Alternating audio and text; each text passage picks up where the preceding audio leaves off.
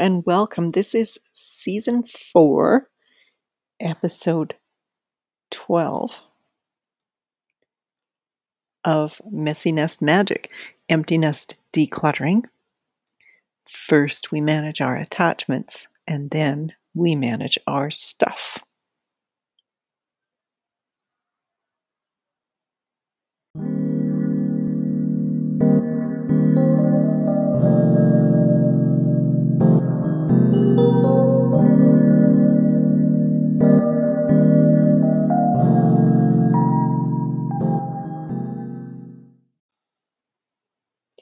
In the past 24 hours, have you taken sufficient care of your basic self care needs? Have you attended to yourself? Put yourself first, put self care first. If you need a little extra time for that, turn off this audio and come back when you're really ready. Thank you.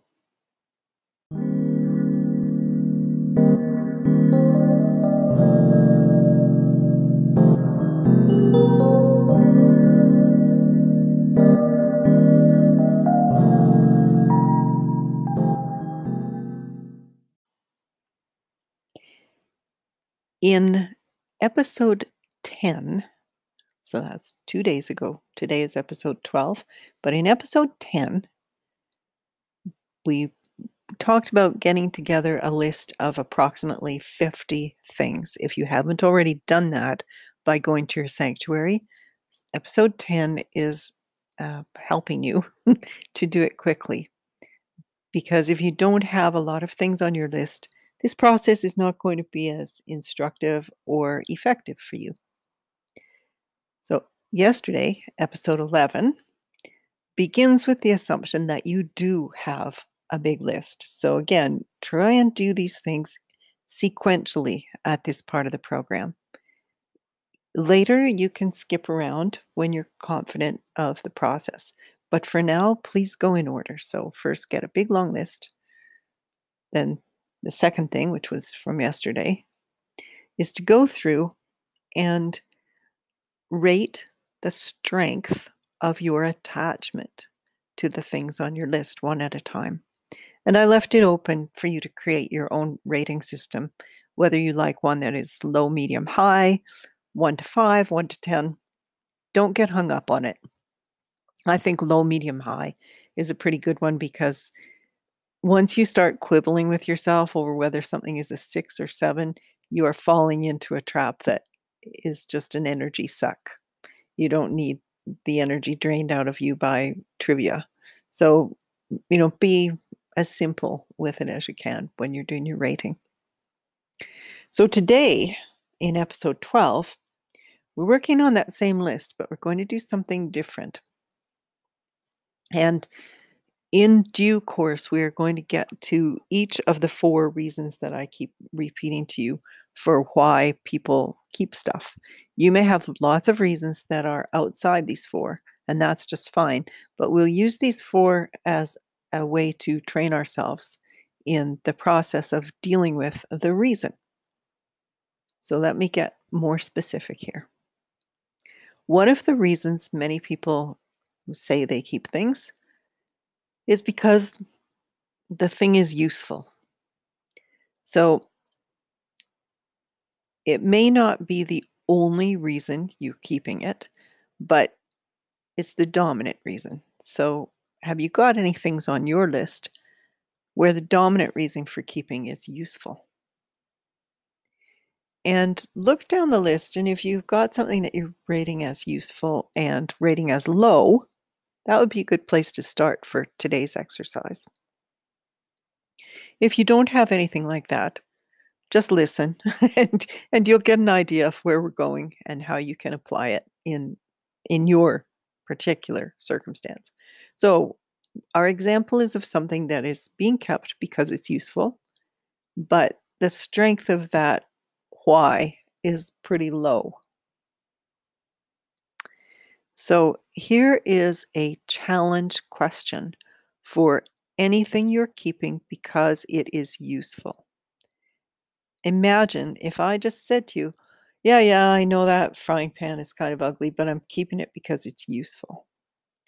you would probably say to me, when was the last time you used it? Or how often do you use it? Something along that line. A challenge directly to that reason. And I like the question, when was the last time you used it? Because that really makes you think about how useful is it? Things don't have to be used frequently to justify holding on to them. We only use our Christmas tree stand once a year, but it's very useful. So it's not the frequency of use, it's the frequency of use relative to the purpose of the item. A Christmas tree stand is meant to be used once a year. So if we're using it every year, perfect. A frying pan that hasn't been used in a year is another matter. So take a look at your useful items in your in your own list in your journal. And I suggest starting with the low ranked ones because it may be easy for you at this point to ask the challenge question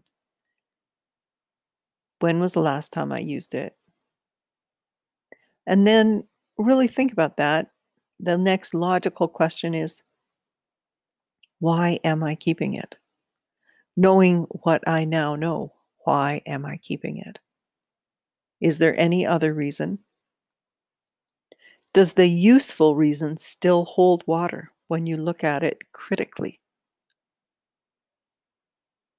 So, for today, I invite you to challenge your useful items. Start with the low ones and move up to the high ones. And the answers are not right or wrong, they're informative. and so, if you need more space in your journal to uh, make a list of the things that you still feel you should keep because they're useful, go ahead and do that. You can manage your list however you want it, but it's very satisfying to cross things off the list if you recognize that you don't need it and you do dispose of it. So maybe that satisfaction is a little bit appealing right now. Today's work, I'm going to just call it what it is work. Today's work is to challenge the reason why you are keeping the useful items on your list. I've suggested the challenge question is when did you last use it?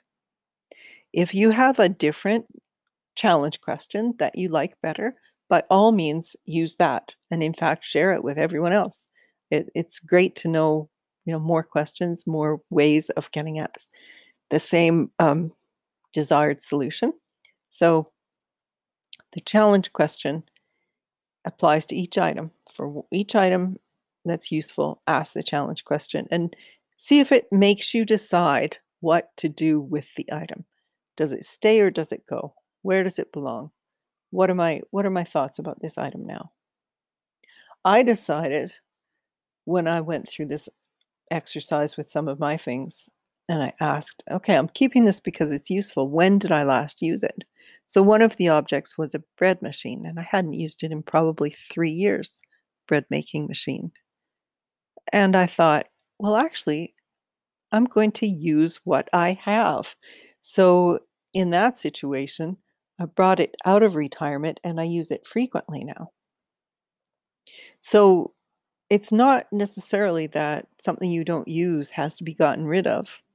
Maybe it's a sign that you bought it for a reason.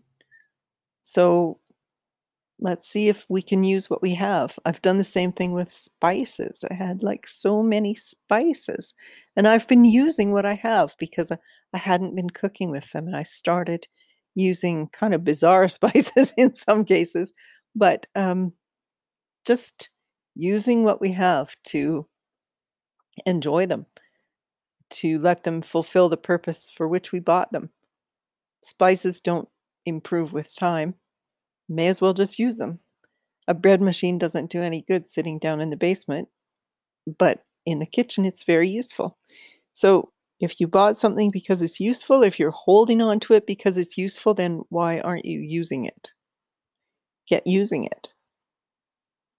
If that doesn't feel right to you, then maybe you don't need that thing anymore. Thank you for listening to that. I hope you are inspired to go and challenge yourself on those useful items. And looking ahead to the days that are to come, we'll be talking about challenge questions for the other reasons for keeping things. So if you have great challenge questions, please let me know. I'd be happy to share them with the group on your behalf. And just find what feels comfortable and works for you. We are really challenging ourselves on our reasons for keeping stuff. And when you feel like the reason isn't making sense, you will intuitively know that you can just get rid of that thing. I don't have to tell you that. Okay, thanks so much for being here. Thanks for listening, and I'll see you soon. Bye now.